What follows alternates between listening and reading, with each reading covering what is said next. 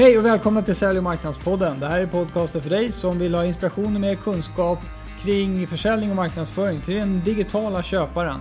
Och nu sitter vi i poddstudion igen här. Tjena Lasse! Tjena Anders! Det var lite tag sedan vi spelade in ett avsnitt. Ja men det är härligt att vi sitter här igen. För Ja, det, är, det är roligt det här. Ja, verkligen. Ja, dagens avsnitt det ska handla om Account-Based Marketing, ännu en amerikansk akronym. Eh, Men det ska vi prata om. Precis, ja. ABM. Vi har ju faktiskt gjort avsnitt tidigare om det här med account-based marketing. Vi hade ju Kristoffer Engman i studion. Eh, Kristoffer har varit med och grundat och startat företaget eh, Vendemore. Just det. Som numera ägs av Bisnode. Eh, Då vi gick in på det här ämnet och det är ju ett eh, viktigt ämne och det är ju någonting som också många pratar om och som många företag, eller vissa företag i alla fall har börjat göra och som många företag behöver göra. Men vi kände ju att vi skulle vilja göra ett eget avsnitt för att gå in på en lite mer djupdykning Djup i och det lite här. bredd också. Lite bredd Exakt. på diskussionen. Mm. Eh, hur sjutton gör man det här egentligen? Eh, för vi ser ju en hel del eh, kring det här ute i verkligheten och vad som funkar och vad som inte funkar och vad som Ja. är viktigt att tänka på när man, när man ska komma åt det här. Just det. Marketing. Det är ett bra ämne. Eh, och, eh, men först ska vi bara prata lite grann om den eh, snackisen som har varit på senaste tiden här i den digitala marknadsföringskretsen, nämligen Googles nya algoritm. Ja, precis. Fan vad nördigt Lasse, det är helt Ja, sjukt. Helt otroligt. Nu nördar vi in oss på Googles algoritmer. Vi kanske inte ska gå in eh, i djupdykningar i exakt hur den här fungerar. Men det Nej. finns ett par viktiga grejer kring den här algoritmen som vi förmodligen kommer att behöva ta hänsyn till. Och det är ju det att, att eh, om man inte har en mobilanpassad webbsajt så kommer det bli mycket svårare att hitta den i den här digitala världen. Och det är ju väldigt viktigt med tanke på hur många människor det är som faktiskt söker via mobiler. Och, eh, och att det finns så väldigt många webbsajter som faktiskt inte är mobilanpassade. Och jag tänkte faktiskt ta ett steg tillbaks och förklara lite kort vad Googles algoritm i hela friden är för någonting. Ja, vi kanske ska göra Det är det. ju så här att när man söker på strumpa på Google eller något annat. Då kommer ju sökresultaten upp i en viss ordning i sökresultatet där nere under annonserna. Och det är det som är själva algoritmen då. Google försöker ju räkna ut vilka webbsajter som är mest relevanta och användarvänliga kan man säga för den som söker. För Googles överlevnad hänger ju på att de sökresultat som vi får upp ska vara jättebra. Om de börjar bli dåliga, då kommer vi att hitta någon annan sökmotor och eh, söka i helt enkelt. Exakt. Och då, då är det ju så här att, att den stora diskussionen kring det här har ju varit hur mycket kommer det här påverka mig egentligen? Eh, Ja. Och, och det, det kan man naturligtvis diskutera, det vet man ju inte riktigt kan man säga. Men de här tidigare lanseringarna av eh, stora förändringar de har gjort, eh, Panda och Penguin eh, förändringarna, de har ju påverkat väldigt mycket faktiskt. Ja, där försöker ju Google hela tiden se till att identifiera fusk. För det finns fuskisar på internet som fuskar till det sökordsoptimeringsmässigt. Så på falska premisser kommer högt upp i sökresultatet och lurar folk till sina sajter. Och det blir ju ingen glad av. Eh, Och eh, Googles användare blir, blir då missnöjda. Som jag sa förut. Och eh, den här gången så har Google alltså fokuserat på det faktum att så många av oss googlar via mobilen. Ja, så man vill premiera de som har anpassat webbsajterna eh, för mobilen helt Ja, enkelt. så om två, om två, allt annat lika, två likadana sajter har lika relevant content eh, om eh, då strumpor, eller vad det kan vara. Eh, och så googlar man på de där och den ena sajten är sjukt bra för mobilanvändare. Då kommer den att premieras i sökresultatet av Google. Och då är, då är den stora frågan hur mycket? Ja. Och jag tror att eh, min gissning är att det kommer påverka väldigt mycket. Eh, och det är ju många som jobbar med att förbättra sina sajter kopplat till mobilen. Men, men det här kommer ju bli väldigt mycket mer sensor of urgency kring det. Så är det. rätt så Och, och är, man, är man redan nu i en konkurrensutsatt del av internet eh, där man har sökord och så som många andra också optimerar på, ja då kommer det här naturligtvis bli jätteviktigt. Jag skulle säga att är man på en, någon märklig liten sida av internet där folk knappt söker alls, där det inte finns så många sajter som pratar om samma sak som en själv, ja då är ju inte konkurrensen så stor och då är det kanske inte brinner i knutarna. Men eh, en mobilanpassad sajt bör man i alla fall ha. Jag skulle däremot vilja starkt rekommendera att man kanske inte bara springer iväg nu och mobilanpassar sajten rätt upp och ner. Rent Utan- tekniskt, nej, Nej, precis. rent tekniskt nej. Utan att man snarare verkligen tänker till på hur man ska skapa sin framtida webbsajt så att den blir relevant för dina köpare och kan innehålla liksom relevant content för köparna och ha en bra, vettig, långsiktig struktur. Och, och att den sen naturligtvis blir mobilanpassad. Det, Ja. det tror jag är rätt Jo, strategi. för, för de senaste uppdateringarna som Google har gjort, de har ju faktiskt resulterat i att de som har bra relevant content, de kommer högt upp. Och det gäller ju fortfarande. Ja. Så du kan inte bara mobilanpassa din, din i annars crappiga sajt som inte har några bra Ja, det content. blir möjligt att spelar spara en kortsiktig vinst. Ja, ja visst. att Nej, det går inte. Nej. Men det var inte det som var ämnet för dagen. Nu snöar vi in på det. Men det är en viktig Precis. grej. Så det var därför vi kände att vi ville ta upp den Ja. då. För er, ni som inte hänger med riktigt i den här debatten. Och det, det, det en, kommer bli en viktig fråga. Just det. Bra, tillbaks till dagens ämne, account-based marketing. Vad, ska vi börja, i vilken ände ska vi börja? Vi börjar med att försöka definiera. Vad handlar det om egentligen? Ja. Jag menar, det handlar ju väldigt mycket i min värld om att man sätter sig i samma båt här, sälj och marknad, eh, kring eh, ett stort konto. Eller Ja. kanske flera stora konton. Och så bestämmer man sig helt enkelt för hur man ska bearbeta det här tillsammans. Ja. Det som jag tror har gjort det här väldigt aktuellt, det är just det att man, eh, man pratar väldigt mycket om hur man ska göra det här med hjälp av digitala tekniker. Mm. Ihop med kanske då med den mer traditionella säljtekniken. För det här har ju oftast varit en säljfråga. eh, I min Just det, man har account executives och account managers och massa andra managers account. Ja, precis. Så de som- har ju haft ansvar att, ta hänsyn till en eller ett par kunder och jobba runt där. Medan marknad har ju alltid jobbat på bredden. Man har ju marknadsfört sig mot, naturligtvis mot de kontona också. Men med samma generella budskap som man har haft mot alla andra kunder. Och då kan man fråga sig då, för, för vilka är det här intressant? Och det, det är helt klart eh, då naturligtvis eh, bolag som har eh, jobbar mot stora företag. Ja. Och de som, som kanske säljer någonting som har en lång, ganska komplicerad sälj och köpprocess. Och där man eh, kanske också vill ha då liksom långa relationer. Ja, det skulle jag säga. Där man, där man har en viktig eftermarknad och eh, där man till exempel har en, en säg att man har en, en möjlighet att expandera på kontot under väldigt lång tid, kanske till andra regioner, andra divisioner på det här stora företaget. Men jag tror storleken är verkligen viktig i det här sammanhanget för att, för att om man nu ska avsätta marknadsresurser för att eh, marknadsföra till ett specifikt bolag, då måste det verkligen också matchas av en, av en försäljningspotential. Exakt, och det, det, utmaningen här för, för marknaden är oftast den att man inte har resurser eller lägger resurser på att göra det här specifikt. Utan de här stora kontona bara får hänga med i allt det här andra man gör. Ja. Någonstans liksom. Men, eh, men målet med det hela, eh, det är ju liksom att göra den första stora affären på det här Ja, kontot. kan man tänka sig. Inbrytning här bara. Man har, man har inte sålt en skruv till en stor koncern och nu ska man in där. Och då måste man ju bara kartlägga och mecka och fixa och försöka vara så relevant det bara går för att komma igenom deras skal. Ja. Så kan det, det kan vara ett mål. Och det är ett väldigt strategiskt konto som man verkligen vill ha och Ja. där man inte vill släppa in konkurrenten liksom, till Ja. något pris. Och, Ja, eller sparka, faktiskt sparka ut en konkurrent troligtvis. Om man inte har sålt till dem förut. Men det kan ju också handla om att man är redan inne på kontot i, i någon form. Om man vill liksom expandera kontot, sälja mera på kontot och liksom jobba, jobba ut från det perspektivet. Ja. Vidareutveckla försäljningen på det här kontot. Ja, Eh, Det, är- det är lika relevant i båda sammanhangen kan man säga. Eh, Men alltså generellt sett varför det är viktigt, det, det är ju naturligtvis för att få upp en, en väsentligt ökad effektivitet ja, eh, i, eh, i bearbetningen. ja det Att bli blir ju det. effektivare i att driva sin marknadsföring. Säljaren och, ja, och kundbearbetning överhuvudtaget. Ja. Ja. För att säljaren är ju oftast bara en, eller det kan ju vara ett kontoteam i och för sig på riktigt stora konton. Men, men eh, marknad kan ju, har ju alltid fördelen att man kan täcka mer, större yta. Ja.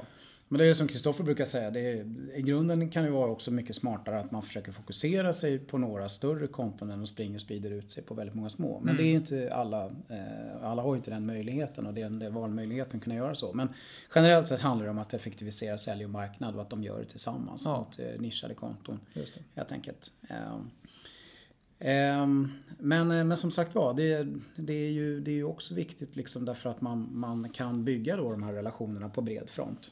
Har många fler Eh, kontaktytor. Jag tycker min egen erfarenhet är väl att sälj letar ju och letar och letar efter tunga beslutsfattare och beslutspåverkare. Och när de har hittat dem så hugger de tag i dem och håller sig fast där. Och ju djupare relation de får med de här fåtalet personer, ju räddare blir de att gå runt dem och gå över och gå förbi. För att då bränner de relationen till sina första polare på det här kontot. Exakt. Och eh, då kanske man inte då kanske man liksom inte eh, bygger vidare och breddar sin kontaktyta. Så det kan ju, de där två komplementen då kommer göra att man får ett mycket större närvaro på kontot. Mm. Ja, vi var inne tidigare att det här är utmaningar för marknaden. För marknaden är oftast inte så van att jobba så här, så här väldigt fokuserat och nischat ihop med sälj kopplat till några större konton. Eh, Så det blir lite grann en utmaning i sig. för Man är inte riktigt van att göra så här och van att lägga tid på det här. Nej, och Eh, sälj är inte heller van att samarbeta Nej. med marknad så här nära på ett specifikt konto skulle jag säga.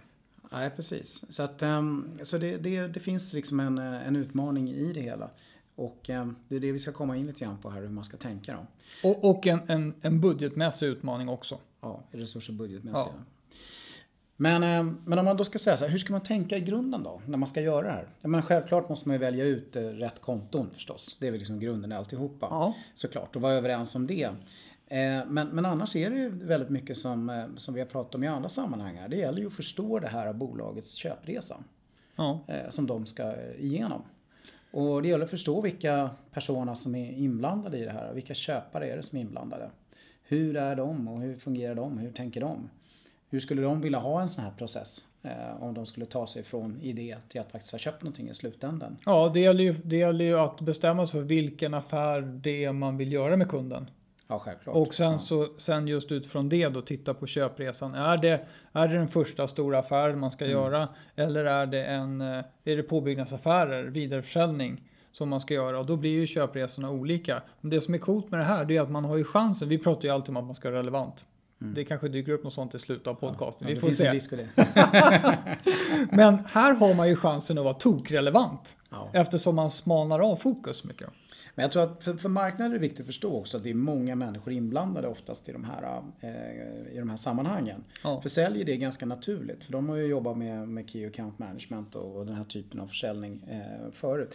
Så där har ju sälj en god kunskap oftast. Vilka mm. brukar vara inblandade? Hur är de oftast när de ska liksom, eh, köpa någonting utav oss? Och, hur vill de interagera med varandra och hur ser deras olika agendor ut liksom, mm. för att kunna fatta ett beslut eh, och komma fram på en sån här process och sådär. Så, så här, här måste ju marknaden verkligen lyssna på, på sälj och ja. säljs erfarenhet som oftast finns kring eh, hur en sån här köpprocess eh, kan tänkas behöva gå till eller se ut. Just det.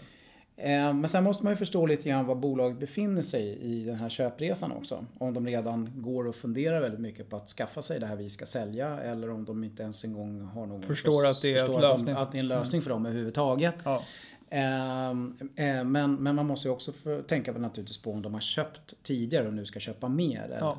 Alltså det spelar ju roll i det här läget. Verkligen. Ja, det kan ju vara så att då kanske det blir, en, om man tänker account-based marketing ur det perspektivet, den långa relationen med vidareförsäljning och så. Det kan man ju i högsta grad göra då tillsammans med sin kund. Mm. Det kan ju bli så att man tillsammans med kundens inköpsavdelning gör en, en sajt eller något sånt där, där folk kan då beställa. Så det, det, är en annan situation. Men så här kan sälj bidra väldigt mycket och förklara för marknaden hur det här bör gå till. Mm. Eller hur det, här, hur det, här, ser ut utifrån kundens perspektiv. De har ofta den, mycket förståelse kring det där. Men, men sen för marknad så, så handlar det jättemycket om, det handlar ju om att göra relevant content Anders. Det gäller ju att göra content som, som kan hjälpa det här bolaget på den här köpresan. Och det gäller att göra content för olika personer som kommer vara inblandade i den här köpresan också för att hjälpa dem fram. Mm. Eh, och det contentet sen behöver ju, behöver ju liksom komma det här bolaget tillhanda via digitala tekniker. Men det är även så, den typen av saker som säljarna kan behöva ha så att säga i olika skeden. Ja, absolut. Och om man tänker sig att det vanliga säljarbetet går väl ut på att försöka skaffa sig tillfällen att träffa kunden face to face. Mm. Och då har man content till det mötet i form av, inte vet jag, powerpoint-presentation eller någonting. Så det är ju väldigt specifikt. Mm. För specifika personer i det rummet vid det tillfället.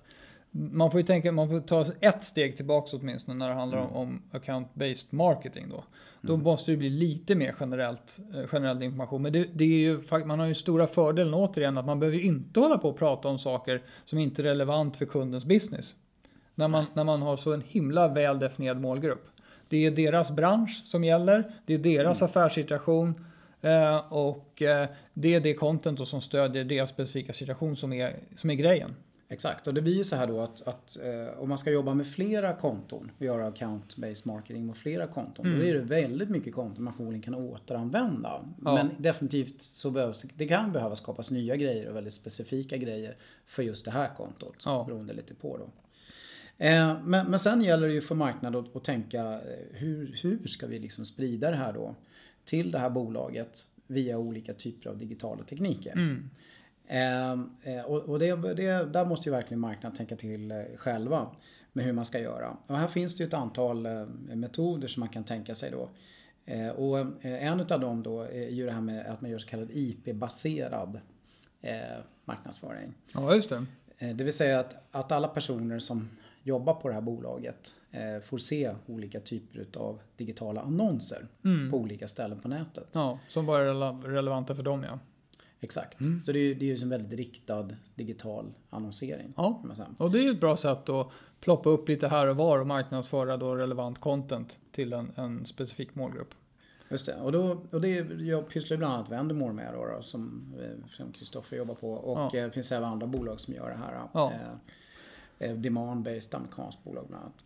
Eh, men, men då gäller det verkligen att tänka till på de här annonserna skulle jag säga. Att eh, de måste ju då återspegla då det content som vi har. Mm. Eh, och behöver ju inte nödvändigtvis handla om vad vi gör hela tiden. Nej, utan det behöver handla, handla om saker och ting som är viktiga för den här kunden i olika faser i en sån här köpresa. Ja, ja det, är- det är ju skönheten med, har du gjort Mm. din hemläxa nog så att du har relevant content för kunden, då är det ju härligt att kunna marknadsföra Mm. det. För man känner sig nästan som att man är bara en givmild, härlig människa.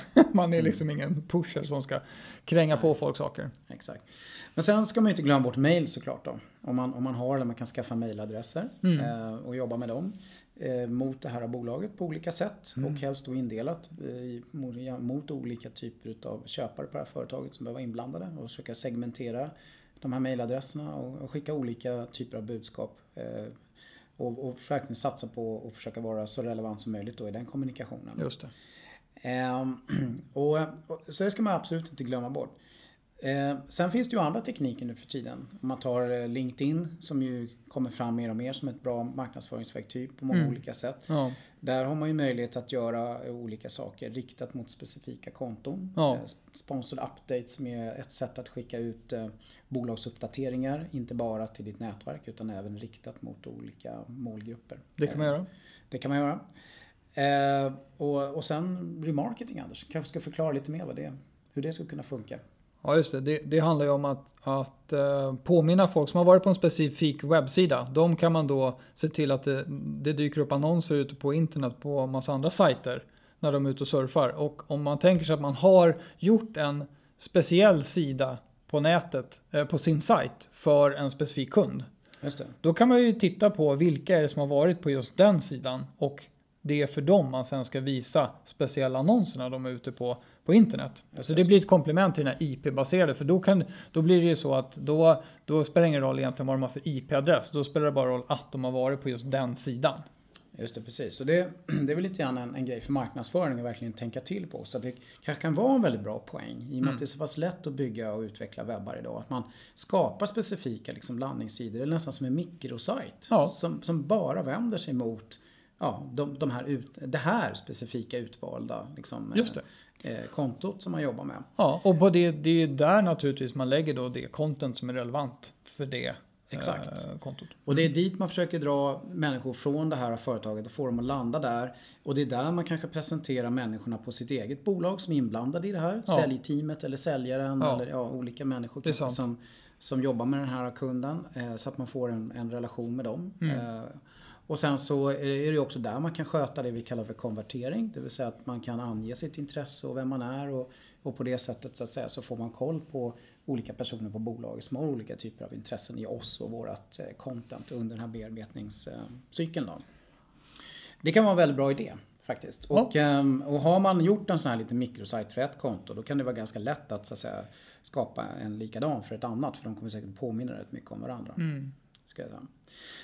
Men du säljarna då? Ska de bara nöta på som vanligt? Eller ska de Ja. också tänka annorlunda? Alltså det, det finns ju en generell, generell aspekt. av att Ja, de ska nöta på, eh, men kanske inte som vanligt. De ska ju försöka identifiera då beslutsfattare, beslutspåverkare på kontot och försöka träffa dem och, och eh, höra hur de ser på livet naturligtvis och föreslå saker och ting. Men, men eh, i sann, eh, i sann modern säljanda så börjar de vara mer åt social selling hållet. Att de också jobbar med relevant content och försöker hjälpa kunderna att köpa istället för att hålla på och trycka folk genom säljtrattar. Det är väl en generell, det, det är ju oavsett egentligen vad man än pratar om så är det det sättet som Precis. nu blir mer och mer Vi har ju spelat framgångsrikt. in, eh, vi har spelat in specifika poddavsnitt som handlar om det här med social selling. Men, men, men någonting som blir viktigt för säljarna här det är att knyta digitala kontakter. också. Inte bara de här fysiska kontakterna utan digitala kontakter med olika människor på det här kontot. kontot. Och så att säga se till att själva digitalt leverera olika typer av information. Och, och ja, man får ju så många till fler tillfällen till kontakt om man också blandar in det digitala. Än om man bara som säljare ska försöka boka det viktiga mötet och sen åka ut med sin lilla powerpoint-presentation. Det blir relativt få sådana tillfällen om man jämför med hur många tillfällen man kanske har att skicka ett inmail på LinkedIn eller ja, vad det nu kan vara för någonting. Eh, Så, så, så det är väldigt bra, jag skulle säga komplement till eh, det, det vanliga traditionella säljarbetet. Att just jobba med digitala grejerna och fokusera på att vara nyttig istället för att vara pushig. Exakt. Eh, Så säljarna behöver också komma in i det här tänket om att dela relevant content och så vidare, Ja. som inte bara handlar om oss själva i, i den digitala världen med digitala tekniker. Och just LinkedIn är ett bra verktyg för det här men inte det enda. Det finns andra saker man kan tänka sig göra och använda också. Mm. Men det är väl en bra start i alla fall. Eh, Man kommer rätt långt med det man kan göra där. Ja, Ehm, vad bra. Men du, vi, ska vi försöka sammanfatta det här lite grann nu då? Om vi ska ge några tips som vi brukar försöka med. Ehm, Ja. vad, vad ska vi säga då? Ska vi börja med, med eh, om man är lite mera VDn eller försäljningschefen kanske Ja. och lyssnar på det här? just det. Om man är, då, då ska man välja ut ett konto. Börja med ett ja, Ja. såklart. Ja. Och eh, då så, det är som vanligt som vi sa i början, att välja ut då ett konto med stor potential. Och den stora potentialen kan vara den riktigt stora rackarrökaraffären som man ska vränga in. Eller också är det en stor potential till, till merförsäljning på det här kontot. Det bör man ta ställning till. Och sen så eh, när man har gjort det, då går man till eh, sälj och marknad och ber dem göra en plan för att hur bearbetningen av det här kontot ska ske. Och det viktiga då med den här planen är att den måste ju beskriva någonting om liksom den här köpresan Ja, såklart. Men, måste men vilket content är det framförallt vi ska ha? För att som det. mappar liksom det, de informationsbehoven som kommer finnas på den här Ja. resan hela vägen. Just det. Hela vägen. Och, och sen så det, måste den ju innehålla liksom en, en, en kanal eh, strategi. Alltså Ja, hur man- ska vi få ut information och contentet till Ja, man måste göra vissa kontot. val där. ja. Ska vi köra LinkedIn eller vad ska vi göra för någonting? Exakt. Mm. Men, men jag tror också att, att man som VD och försäljningschef här ska kräva att det är mer än en kanal. Mm. Det är inte bara skicka mejl, det är kanske inte bara IP-baserad annonsering, kanske inte bara LinkedIn, utan det måste nog vara en lite grann en mix skulle jag säga. Ja, och man kan ju, man kan ju be, be då de här människorna på säljmarknaden att sträcka ut planen i tiden lite grann. Så att det inte bara blir en liten fjutt. För då kan man ju, så då Nej. fastnar man ju där. Ja, men vi gör mailing på torsdag. Och sen vet vi inte riktigt. Exakt. Nej, men det, det ligger i sakens natur lite här att det ofta är långa processer det handlar om. Och har man pratat om hur köpresan och den här processen ser ut så har man ju den förståelsen att det här behöver, behöver hålla på ett tag. Just det. Eh, absolut, så att man måste ha lite tålamod. Eh, men sen måste man ju bestämma digitala marknadsaktiviteter helt enkelt som man måste göra. Ja, så en tidsatt plan där. Ja. Och när man då som säljchef, VD, går till de här personerna och ber om det här. Så är det viktigt att man förstår att det tar resurser. Det gör det, för att om man har en begränsad, säg säg man har redan tilldelat en, eh, en säljare till det här kontot. Så det har, där har man kanske, om det är ett stort konto, en heltidssäljare som jobbar på det här kontot. Men man har egentligen inte avdelat några specifika marknadsresurser. Så det kan vara, eh, man måste tänka på att eh, det kommer att gå åt mer resurser på marknadssidan som så att säga, antingen får man göra mindre generell marknadsföring Mm. och fokusera på bara det här kontot. Det låter ju bra och lyxigt.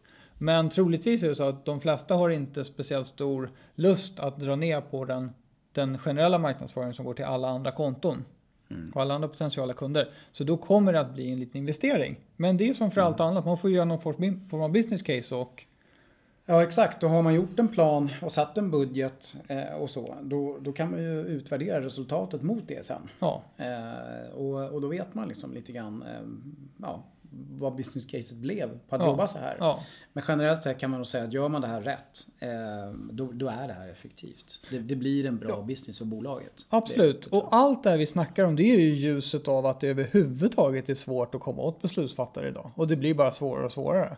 Så att det är därför vi överhuvudtaget pratar om det här. Och det, det är det som också gör att det här är effektivare än de andra saker man kan komma på.